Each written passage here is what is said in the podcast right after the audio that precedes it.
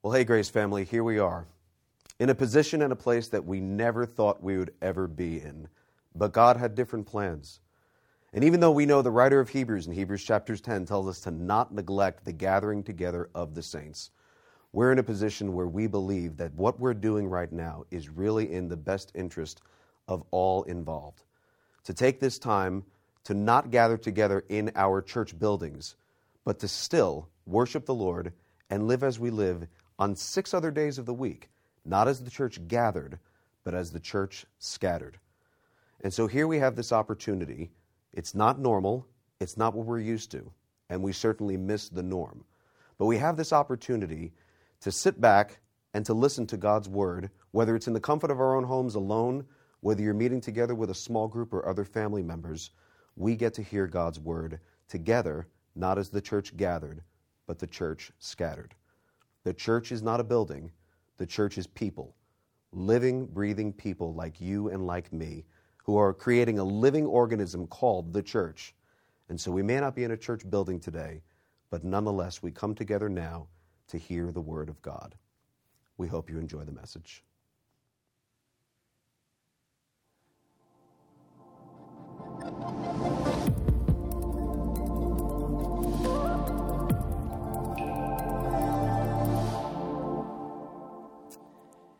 Well, we've been in a series on the book of Acts, which is a record of how the gospel of Jesus Christ spread. And spread it did. It was like wildfire.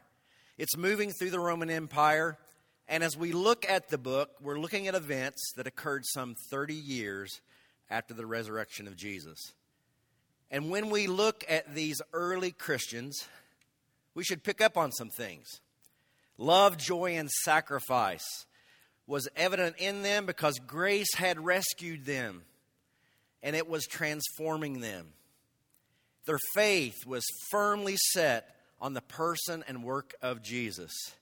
And their lives were fully surrendered to communicating the gospel for God's glory. Well, today we're going to explore part of chapter 20 where we see a very personal interaction of Paul with other believers. Luke recorded two messages of Paul up to this point, both to unbelievers one to Jews, the other to the Gentiles. But here you're going to see in this passage today something that Luke does, who is the author of Acts. He slows it down. He slows down his telling of Christianity's spread, and he gives us a front row seat to what Paul had to say, not to unbelievers, but to believers who were dear to him. And it's a message to the elders of the Ephesian church who came out to meet Paul and hear from him. He wanted, to under, he wanted them to understand their calling as well as he wanted them to understand what he was about to do, what he felt like God wanted him to do, and what he faced as he was going to do it. It's kind of a last will and testament, if you will, as he pours out his heart to them. And these people are dear to Paul. He had spent three years with them. Now, be, before we get into what he says, many teachers I know treat this text as instructions to elders. And that is true. I'm not taking anything away from that, but that is short sighted because this is the only sermon to Christians from Paul that we find in the book of Acts. And what we absolutely cannot miss goes beyond what he says. It's what he does that Luke witness, witness which speaks volumes about the kind of Christians that we are to be in the face of uncertain times. What kind of people are we to be? And I want you to know as we look at this, this is not about arriving, it's about becoming. It's something of a journey, if you will. So turn in your Bibles to Acts chapter 20 and follow along as I read verses 17 through 38. Now, for Miletus, he sent to Ephesus and called the elders of the church to come to him. And when they came to him, he said to them, You yourselves know how I lived among you the whole time from the first day that I set foot in Asia, serving the Lord with all humility and with tears and with trials that happened to me through the plots of the Jews. How I did not shrink from declaring to you anything that was profitable, and teaching you in public and from house to house, testifying both to Jews and to Greeks of repentance toward God and of faith in the Lord Jesus Christ. And now, behold, I am going to Jerusalem, constrained by the Spirit, not knowing what will happen to me there, except that the Holy Spirit testifies to me in every city that imprisonment and afflictions await me. But I do not account my life as of any value, nor as precious to myself, if only I may finish my course and the ministry that I received from the Lord Jesus to testify to the gospel of the grace of God. And now, behold, I know that none of you whom I have gone, uh, now I know that none of you among whom I have gone about proclaiming the kingdom will see my face again. Therefore, I testify to you this day that I'm innocent of the blood of all. For I did not shrink from declaring to you the whole counsel of God. Pay careful attention to you yourselves and to all of the flock in which the Holy Spirit has made you overseers, to care for the church of God, which he obtained with his own blood. I know that after my departure, fierce wolves will come in among you, not sparing the flock. And from among you, your own selves will arise men speaking twisted things to draw away the disciples after them. Therefore, be alert, remembering for three years I did not cease night or day to admonish every one of you with tears. And now I commend to you God and the word of his grace which is able to build you up and to give to you the inheritance among all those who are sanctified. I coveted no one silver or gold or apparel. You yourselves know that these hands ministered to my necessities and to those who were with me. In all these things I have shown you that by working hard in this way, we must help the weak and remember the words of the Lord Jesus. How he himself said, It is more blessed to give than to receive. Now, let me pause here just for a moment. That is not, we don't see that in the Gospels, but obviously this is knowledge of Paul that Christ said this. And when he had said these things, he knelt down, meaning Paul, and prayed with them all. And there was much weeping on the part of all, and they embraced Paul and kissed him, being sorrowful most of all because of the word he had spoken, that they would not see his face again and they accompanying him to the ship. Well, this passage is personal, and it's much more than a job description for overseers or elders or bishops or pastors. In fact, this word is used interchangeably, and it's the same description that we see in other places in the New Testament. They're virtually the same thing. But I want you to see that there's application for all of us beyond those leaders. Every other sermon in the book of Acts is an evangelistic message directed to unbelievers. But right here, Paul is laying it on the line, pouring out his heart about what it looks like to be the church and live unashamed and unafraid. What Paul says must permeate not only the leaders of the church, but every single Christian if the world is to know and see the distinct nature of what it means to be a follower of Jesus. And when evident, the world cannot help but notice. When believers sacrifice and give their lives away, our communities will be turned upside down because the hope that we have and we know in Jesus Christ. So, what does that look like? Well, if you're paying attention as I went through this lengthy passage, you probably notice, notice there was a whole lot of natural inclination that Paul had and you and I have that he is putting down. He's actually killing. So that God would do in their lives the same thing that he was doing in Paul's life. And Paul also understood that this killing that needed to be happening would be something that would aid him in reaching the people he was going to next.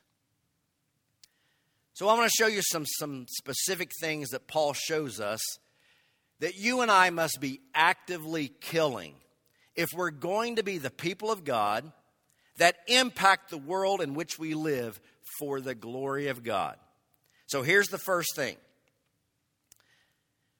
be killing the promotion of you so that humility becomes you. Pride is at the root of nearly all sin. It's been a problem for us as human beings from the very beginning. But we live in a day of self promotion like no other. Through social media, what we scream and cheer about, what we affirm, and what we celebrate in so many ways. But what exactly is pride and what does it do to us? Well, pride is the inaccurate assessment of our wisdom, of our value, our very essence in light of others, and especially in light of God. It thrives on what others, what you think, positive or negative, what others think of you, and downplays what God actually says about you. But humility, on the other hand, is seeing yourself accurately in light of God. And I hope you know that there's some stark warnings in the Bible about how pride puts us spiritually at odds with God. Hear the word of the Lord. Proverbs 16:5 says this, whoever is proud in heart is an abomination to God. Assuredly, he will not go unpunished. And it's not just the world around us, folks. It's evident actually among professing believers. The promoting of ourselves is actually exhausting because not only are we trying to find new ways to do it, we spend endless hours comparing ourselves to others. Do you know what that's called? Well, Scripture calls that fear of man. This comparing fear of man. You may think fear of man is being scared of other people, like it's some kind of phobia. And although that is true, most of the time, fear of man is put on display in you being so concerned about what everyone thinks about you. It's draining because it bleeds you of some of your best thought and energy that could be spent on living for what matters most. And you won't start living for what matters most, becoming all that God intended you to be, designed you to be, until you stop living for the little kingdom of yourself. That kingdom of self powers a radar in all of us that is constantly assessing how people perceive you, how much they like you, and whether they accept you. It's exhausting. Well, there's a great book to find out if this is a problem in your life and how to deal with it. Ed Welch's book, When People Are Big and God is Small, is an outstanding treatment for those who struggle with this and what to do about it. And if you think, well, Brian, that's not really actually something I have a whole lot of problem with, but I do think a lot about my past and I think about how, uh, how life's going and the right things I did and the wrong things I did. Well, this book, which I read in the past year, called Think Again, is an outstanding treatment for those who deal with too much introspection. I heartily commend both of these books to you. You can get them in the Resource Center, you can order them online, or from your local retailer. Now, look with me at the first six words of verse 16. Luke records Paul saying this serving the Lord with all humility. That word, humility, is used 200 times in the New Testament. And it's worded right here, the way it is worded, is an indication of a virtue that should not only just be something added on, but it encompasses or wraps around all that you do with all humility. Did you know that this is the one thing that gets God's attention? Isaiah 66 2 says this This is the one to whom I will look, he who is humble and contrite in spirit and trembles at my word. Well, I don't know about you, but I want God looking at me. Did you see it? God's gaze is drawn to the humble. You see, it doesn't matter how much you do, it doesn't matter how gifted you are. If you get in the way from a lack of humility, you short circuit your life spiritually, and it's virtually easy for the world to ignore you, to ignore the church. Because when we lack humility, we look like everyone else. And humility can't just be some kind of lapel pin or ball cap or string of pearls. Humility is not an accessory to your outfit. You need more than some kind of add on of humility that really, actually, that add on is nothing more than a piece that complements you. Humility must become you, it must embody you. And the reason why that it works this way is because living for you and living for Jesus are mutually exclusive. You can't do both. You are either promoting you or you are promoting the Lord Jesus Christ. For Jesus to be seen appropriately, for him to be exalted, you have to lay low and you've got to stay low. And I wish I could tell you that this is a one and done type of thing. It's not. In fact, it is a daily battle. It is a deliberate step to get low lay low, and stay right there. Here's the picture we need to firmly get in focus. The Greek word for serve in verse 19 is a word doulos, is the word doulos. It simply means a slave or a servant. But the best picture is what is the word that Paul uses over in 1 Corinthians chapter 4 verse 1, which is a verse that all of us should commit to memory. So then, men ought to regard us as servants of Christ. Now, that is the NIV translation. Men ought to regard us as servants of Christ.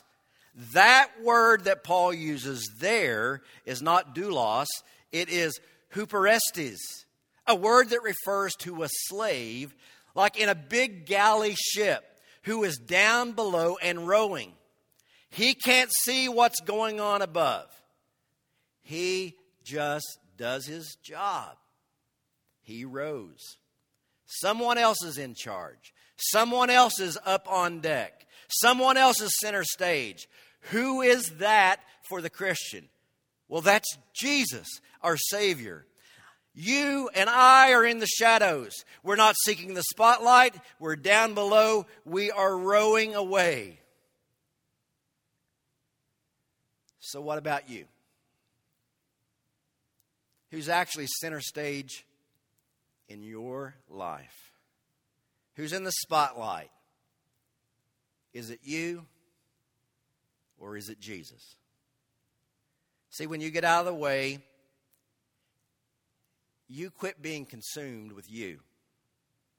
You're not tied up and about what others think, so that actually you care appropriately for them but you don't need them to approve of you. You know who you are. You're a child of the King.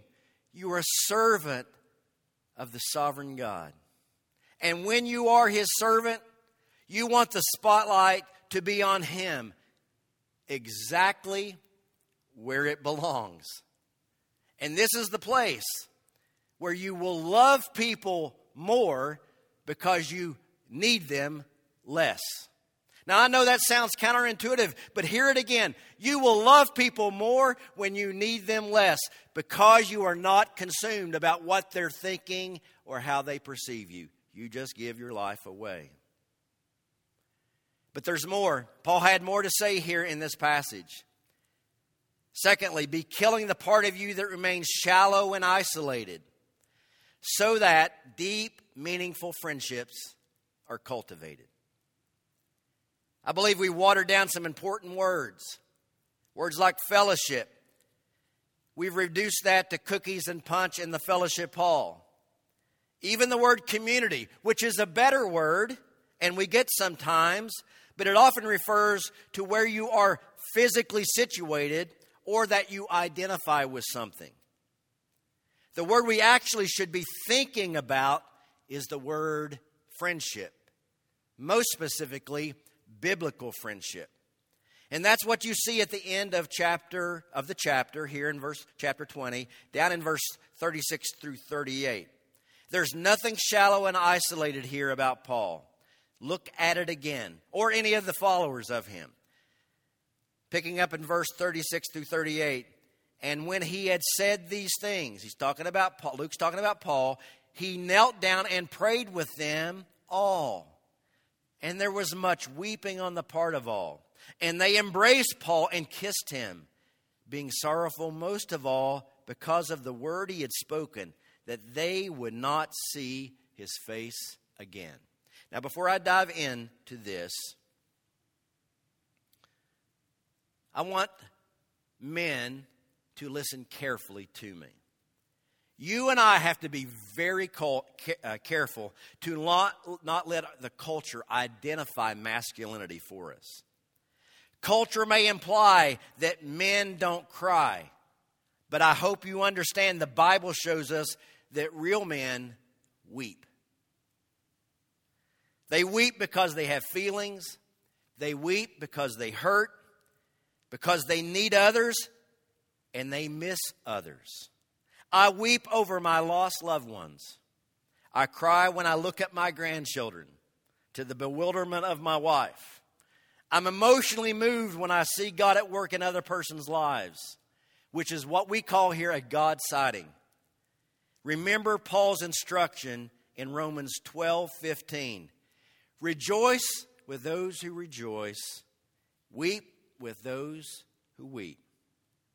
Here's what should be evident in this passage to us you can't have genuine friendship or community without truth.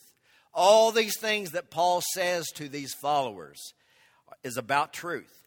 Relationships need to hinge on something bigger than the relationship itself.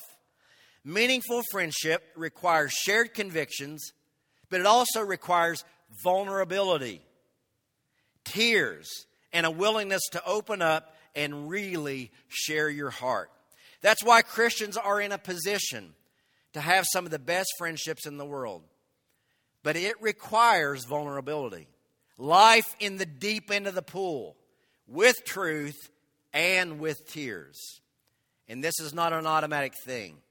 Again, you have to be willing to kill your concern about what other people's thinking so that you can love them well.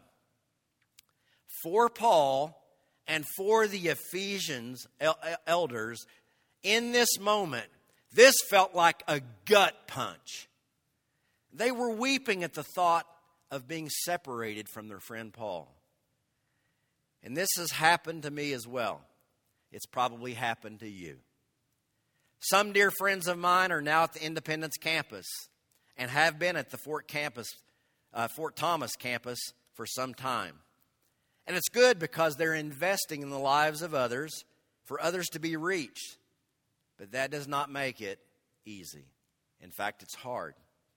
It's hard when someone like Alex and Kristen Owsley, who attend the Fort Thomas campus, come to me and say that they feel led of God to invest in another group.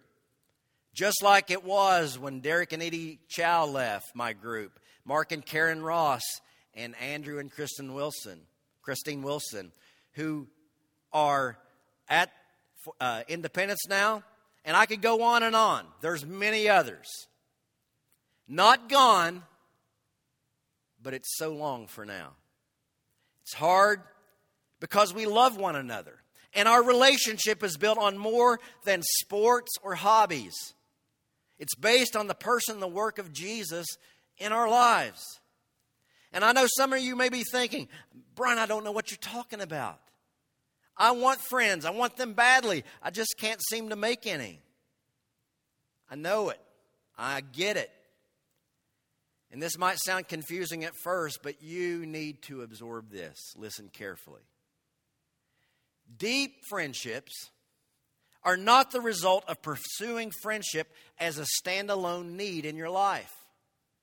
The best friendships are forged in the midst of doing and pursuing something else, of sharing truth, pursuing more. Think about soldiers who return from active duty in wars. Why do you think they tell us they feel closer to their comrades than their biological families? It's because they serve with and risk their lives with and face danger with those people. We've got so many people who believe nothing and they risk nothing, but they want great friendship nonetheless. But real friendship is forged in the trenches of convic- conviction and then the place of sacrifice. Does that exhibit you? Well, I love how C.S. Lewis, in his brilliant way, often, as he often did, he offers great insight, and he does so about friendship. He says this Friendship happens between two people who are not self absorbed. In fact, he says that friendship happens best when two people see that they are kneeling before the same thing. Christians can quickly and easily form friendships if they're kneeling before the same thing the Lord Jesus Christ. Listen to what he says in his book, The Four Loves. Pathetic people, and again, this is hard hitting, pathetic people who simply want friends can never make any. The very condition of having friends is that we should want something else besides friends. Their truthful answer to the question, Do you see truth? would be, Well, I see nothing. I don't care about the truth. I just want a friend. Well, no friendship can arise there would be nothing for the friendship to be about. Those who have nothing can share nothing. Those who are going there nowhere have no fellow travelers. Wow. There's a third thing I want you to see. And most appropriate for today.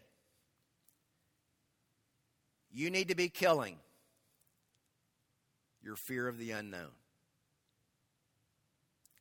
How appropriate that many months ago, as Pastor Brad was planning this sermon series, that this particular week landed on this particular passage that deals much with the unknown. The unknown Paul faces, the unknown that we face. You are going to know fear. It's one of the first emotions voiced from Adam after sinning against God. Genesis 3:10 records what he says. I heard the sound of you. He's talking about God. I heard the sound of you, God, in the garden, and I was afraid. Fear is a substantial theme in the Bible. There are more than 600 references to fear or being afraid. It's a reality of our fallen and our fragile state, but something that you must be killing, you must be putting to death if you are truly trusting God with your life. You need to face life, and I need to face life with an open Bible, not a worried mind. The things that you perceive threaten you do not threaten our God, nor his faithfulness to his glory and to your good. So, yes, you still see the reality of possible threat, but you don't perceive it the same way. And this is what happened to Paul. Look at this in verse 22 to 24. Paul saying, And now I am going to Jerusalem constrained by the Spirit, not knowing what will happen to me there, except the Holy Spirit testifies to me that in every city that imprisonment and afflictions await me.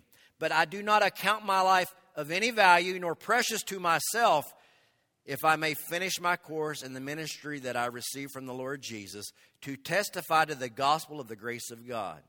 Now, the NIV, that latter part, when Paul says, uh, I do not account my life of any value, the NIV, reads it this way I consider my life nothing to me, which I believe is a more accurate reflection of what Paul is saying.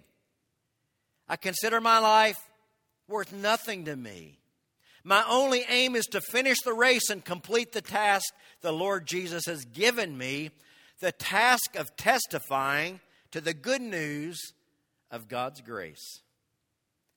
When your main concern stops uh, about being preserving and protecting your life, you stop needing to know the details about what tomorrow holds.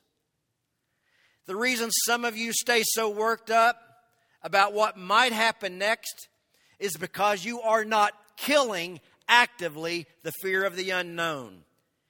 You have anxiety, and it is rooted in the need to preserve and protect your life. Look again at verse 22. And I am going, not knowing what will happen to me there.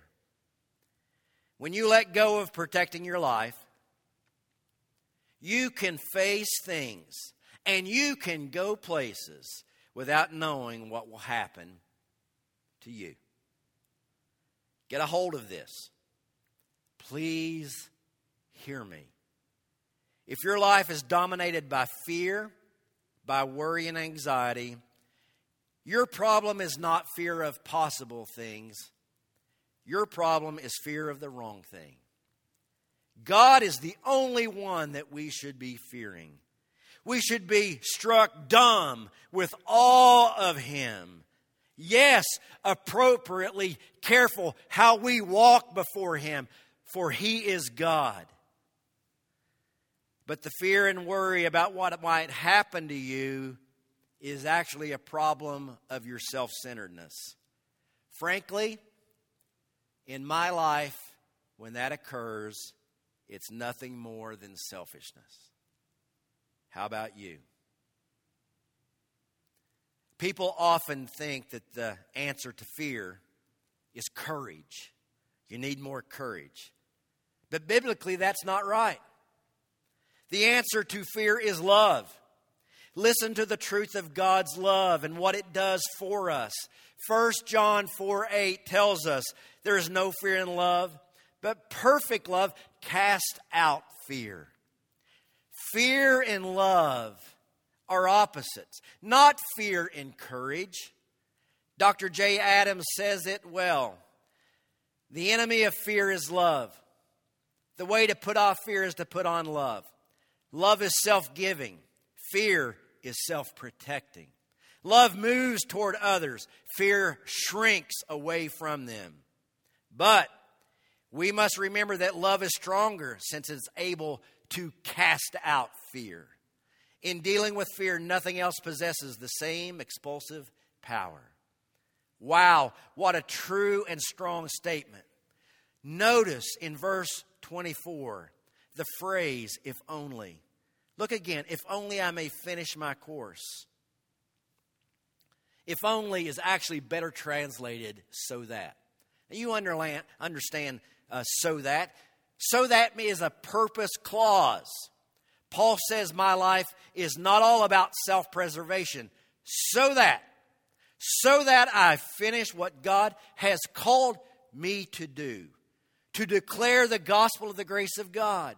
That is what God has called us to do in the face of uncertainty, in the face of uncertain times. God has called us to be ambassadors of grace, to a world that is fragile and unsure about what is to happen next. I know you have little voices in your head.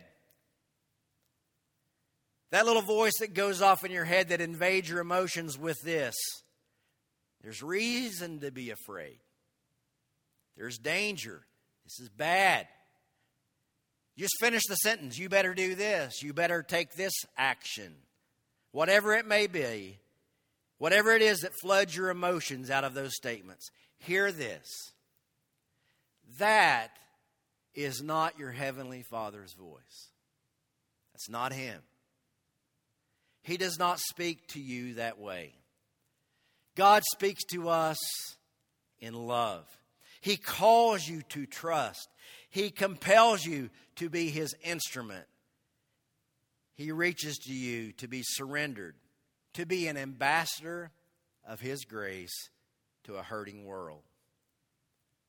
Paul was not afraid, even though he knew trials and pain were in front of him.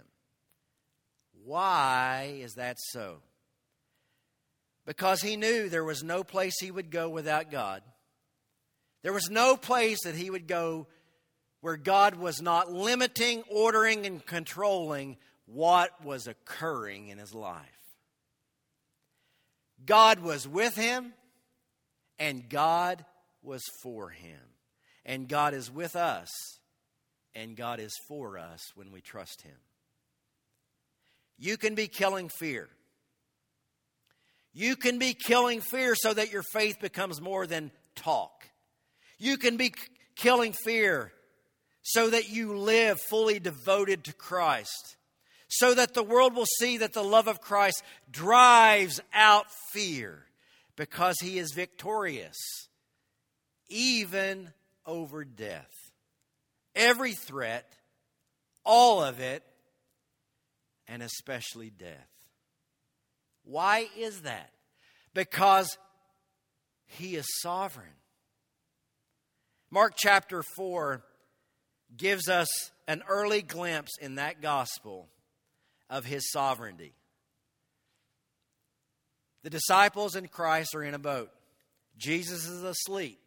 And in the midst of a violent storm, Jesus' followers faced a moment of being utterly helpless.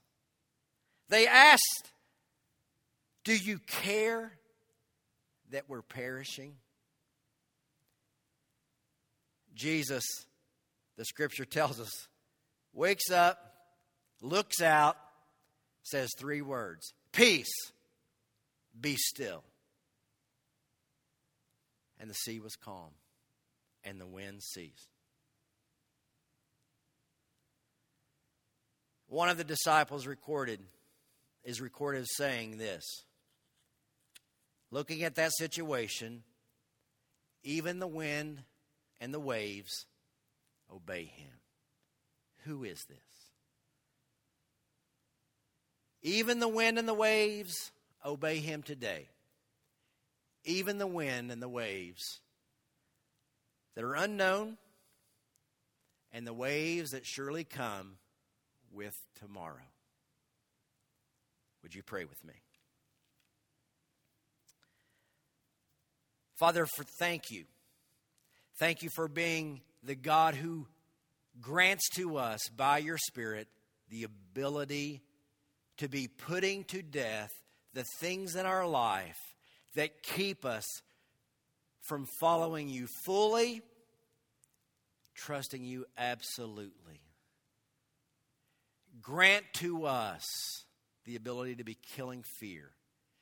Grant to us the ability to be putting down that thing that exalts us, and may you be exalted only in our lives. And for those who sit and hear this message today, who are shaken by the times, by the unknown, and they are suddenly realizing again life is fragile. Would you please show them the goodness of your mercy and your grace, that Jesus is sufficient for their sins, and you call them to trust in Him as forgiveness and hope for right relationship with you. Make them right today. Oh, if you sit within earshot of this message, put your hope in Him. He is sufficient. we pray to the glory of God and in Jesus' name. Amen.